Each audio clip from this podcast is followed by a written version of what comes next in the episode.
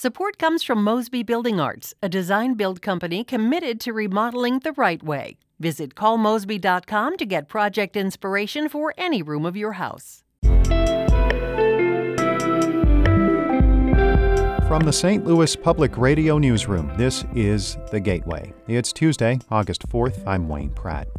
A Washington University professor recently studied new maps of public memorials and historic sites in St. Louis, many of which tell a narrow version of local history.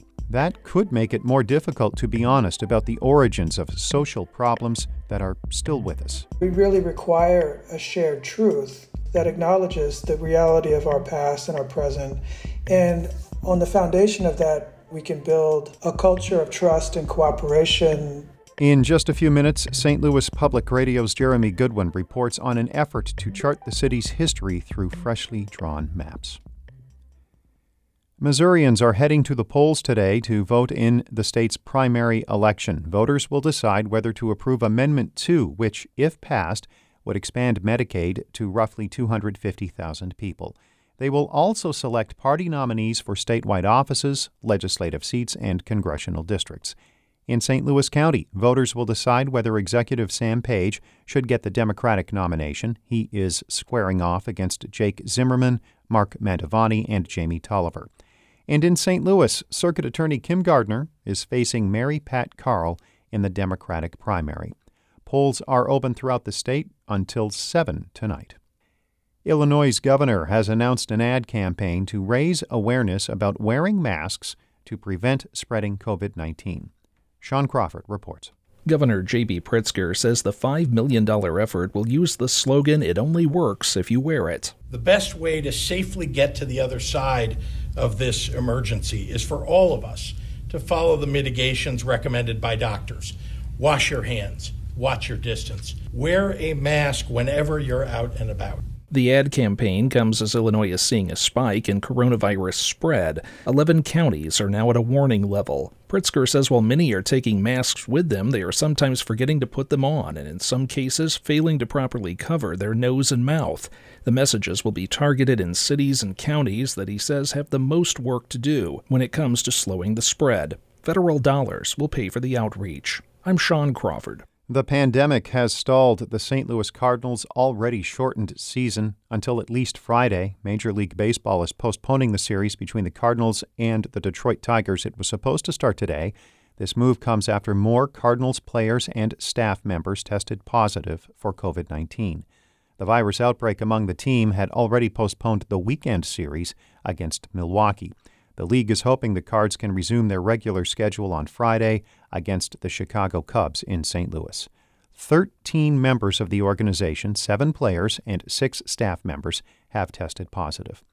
Also, Major League Baseball says it is postponing the Field of Dreams game between St. Louis and the Chicago White Sox until next year. The teams were slated to play on a diamond in an Iowa cornfield on August 13th. The AP reports officials decided to postpone the game because of coronavirus concerns. It also reports the Cardinals might not be in that game against the White Sox next year. The number of warm, humid days ideal for mosquitoes is rising in Missouri. Environmental scientists say that could lead to increasing infection rates for West Nile virus and other mosquito-borne diseases. St. Louis Public Radio's Eli Chen reports.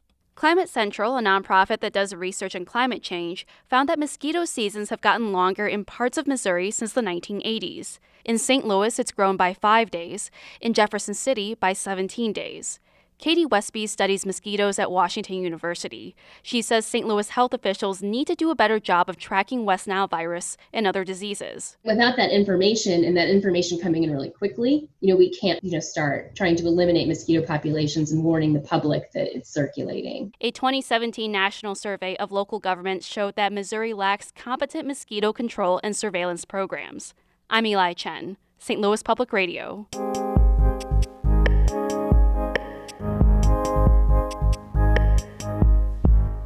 $750 St. Louisans were asked to draw maps of the city in hopes of learning which sites and historic events loom largest in residents' minds.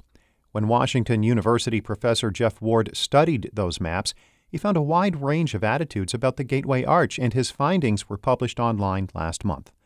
St. Louis Public Radio's Jeremy Goodwin asked Ward whether the maps suggest new ways of interpreting St. Louis's signature monument. What I ended up writing about was a subset of these maps that actually repositioned the arch, that changed it by having it span the Mississippi River rather than stand in St. Louis. So one foot is in Illinois, one foot is in Missouri, and several maps. You know, almost like a giant staple holding the two sides of the country together, straining to hold the country together. And something I found really interesting in your piece was the observation that in orienting the arch east-west rather than north-south, it centers the river itself.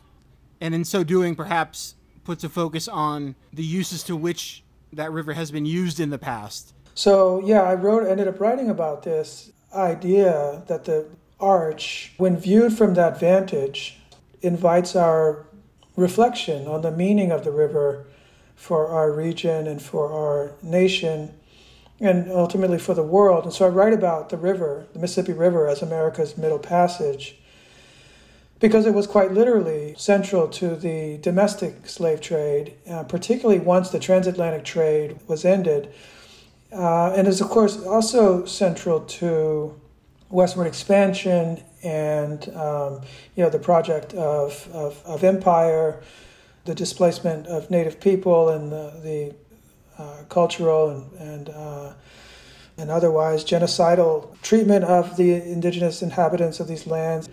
The surface level meaning of the arch as it was proposed and constructed is of an unambiguous celebration of the so-called settling of the West, right? That's the sort of the surface level meaning of it. But then there's an initial historical critique of that, which would be what you describe as sort of a whitewashing of a violent process, right? Yeah, right, exactly. And it's been subject to that critique. I think the redone museum and interpretive center at the monument has changed the narrative some, to acknowledge this critique and to acknowledge the violence, the injustice, the crimes against humanity that are bound up with the project of westward expansion. Scholars who study public memory have described this as a kind of prosthetic memory, a memory that is added on to a story, a narrative about our past that is meant to make it more complete or inclusive or legitimate. That's a healthy process, right? I think so. Yeah. When you talk about the practice of anti-racist memory work, I think that's such a fascinating phrase because it suggests to me the idea to which the ways we understand and remember and interrogate the past, the way all of that affects the present that we're living in.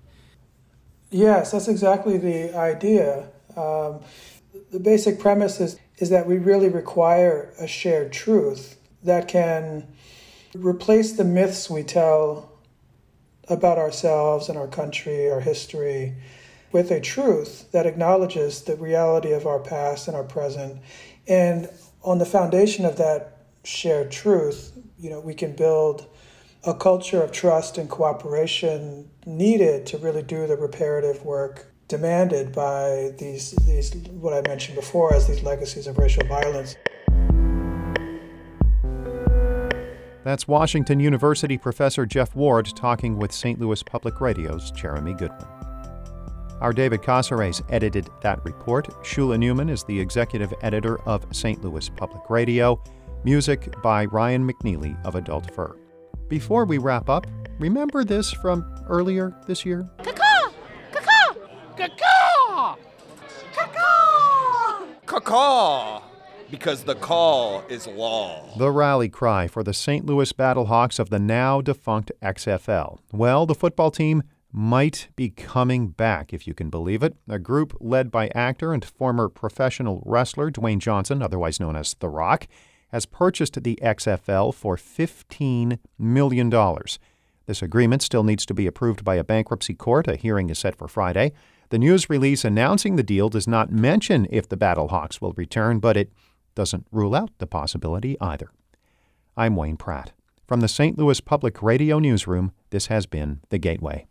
Support comes from the Missouri Forest Products Association, committed to conservation and careful management of the state's forests to make them more resilient and better habitats for wildlife. ChooseWood.com.